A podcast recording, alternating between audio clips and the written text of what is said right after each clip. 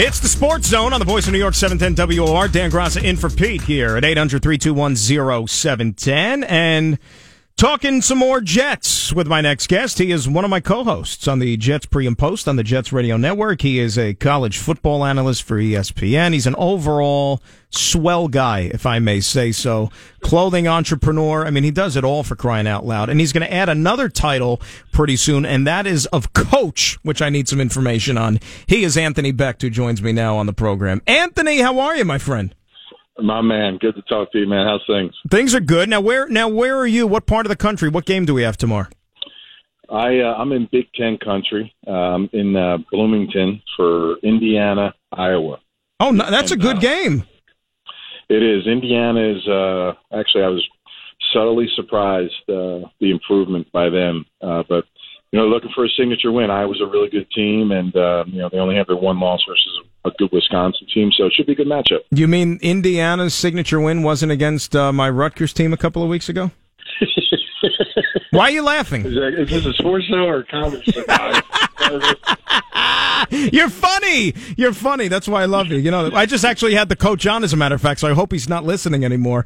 Oh No, my know goodness. Hey, They're rebuilding. Man. I like that quarterback. though. I watched that game. I tell you, I was impressed by him. He's got a good arm. Uh, hopefully, he puts it together here pretty soon. They got a little issue up front. You know, they got to build that line around him. But I'll tell you what, man, he can make all the throws. He, give him that. he can make all the throws, but uh, that'll have to be something probably at least of more significance moving forward here. But before we get into the Jets, though, what is this? Now you're going to be a coach? Congratulations in the AAF, right? Yes, the AAF. Uh, I'll be uh, on uh, Mike Martz's staff in San Diego. Uh, you know, just a unique opportunity for me.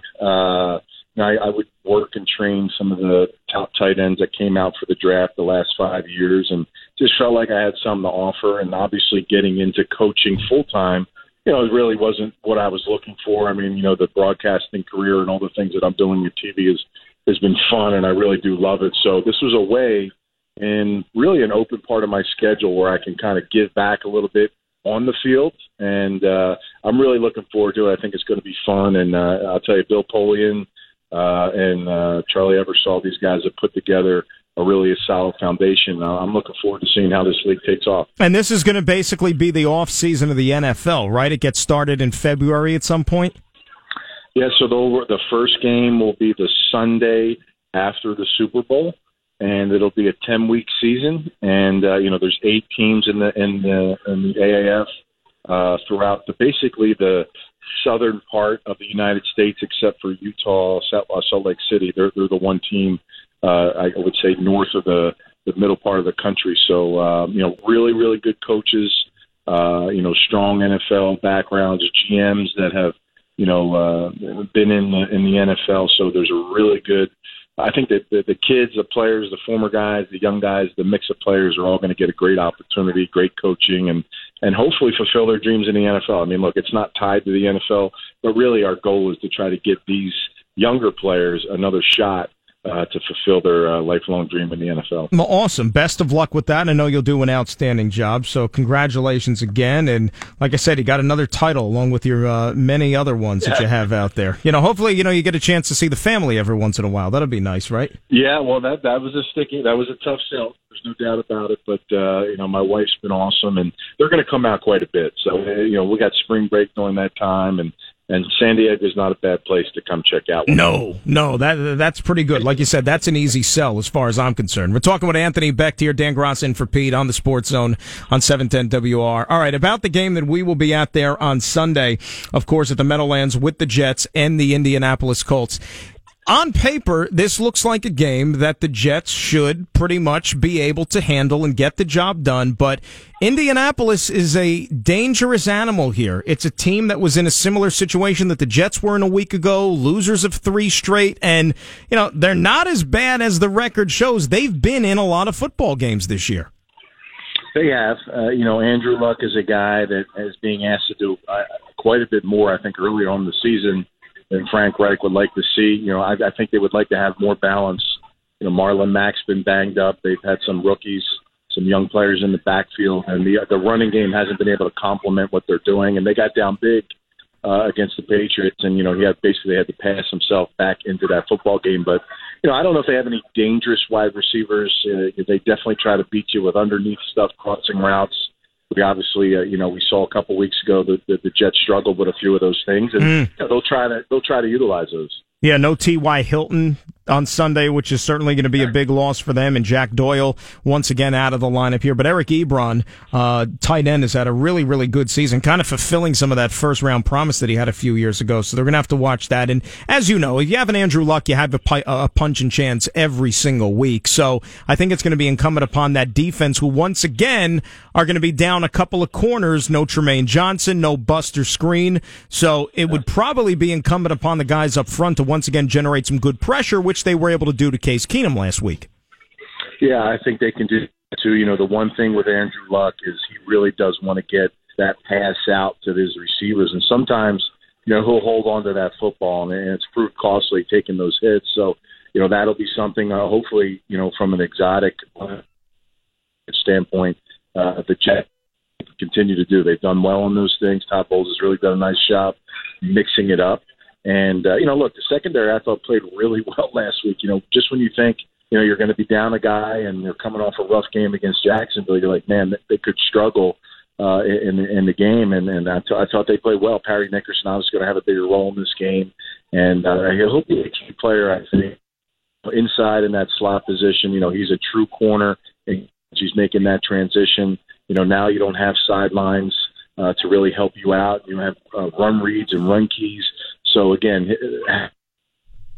that receiver, how well can he be on the run in the pass. I hope he tested this game. It'll be a good game to see him play. You know, we all send our best out to Kacy Rodgers, the defensive coordinator, who's going through an illness right now. So Todd Bowles had to pick up the slack and call the defense last week against the Broncos. Not so much in terms of performance, Anthony, because you know, to a man, each and each guy there said that they played with you know a little bit more inspiration. They're wanting to win one for their coach who wasn't around, but just from a schematic sense at all, and, and from some of the calls and stuff. Did you see anything differently with Bowles running the defense as opposed to the previous weeks?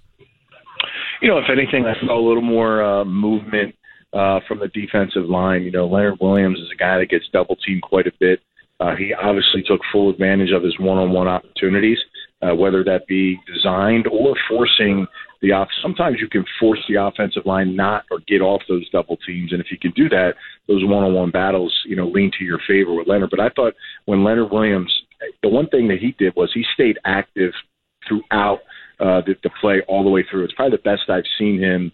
Uh, you know, whether he was double teamed or not, and he was really able to get something. He's got something going right now. He, he's in a flow. I think he's feeling good, uh, and he becomes a tough assignment and opens up the window for guys like you know uh, unsung heroes like Henry Anderson to be even more productive.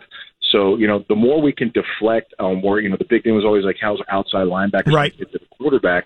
That's not really an issue if you you know schematically bring different guys different places. Jamal Adams, I mean, all getting these guys involved. You could trust guys to do it then uh, you have a really good chance of disrupting the passing game for anybody, let alone uh, Andrew Luck. Offensively, they were extremely productive. You know, you're not going to get 500 yards every single game, and certainly aren't going to run it as well as they did a week ago. But everything was clicking right. for them. And you know, the thing that stood out to me even more so than the running game was Sam Darnold and Robbie Anderson finally making that connection on a couple of big scoring plays. And you know, that's a relationship that you want to see more of because really over the first five games, you haven't seen too much much of it. And I think if this offense is going to be successful, you need those two to be on the same page.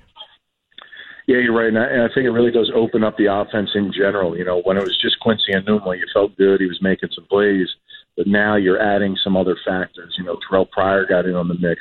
It just gives the defense more to worry about. And you know, look, Robbie Anderson. You know, I think he's developing more as a receiver. You know, you love to see him work and, and, and get better at the, the true routes of the receiver position, but he is a speed guy, and he can burn and run by a lot of these DBs in the league, and he showed in that game. And those throws that Sam made uh, to him and those touchdown passes were really phenomenal. I mean, I think we you know we understate sometimes what quarterbacks do, but you saw ball location, uh, trajectory, trajectory of the ball, you know, getting it out on time. I tell you, they were impressive to see, and that's only helping the confidence of the quarterback and the wide receiver in that position. And you know, Robbie's going to have to continue to work and run and and finish everything and understand that you know he may not be getting the ball on the deep route, but what he's doing is opening up something for somebody else. So uh, I think you get that. And then when when he's time to get the ball and he's open, you know, Sam's able to hit him, so it was great. I think the one thing that I see that they can potentially roll into this week is the run game being productive again. You know, mm. the Colts are very base defense. They have four down linemen,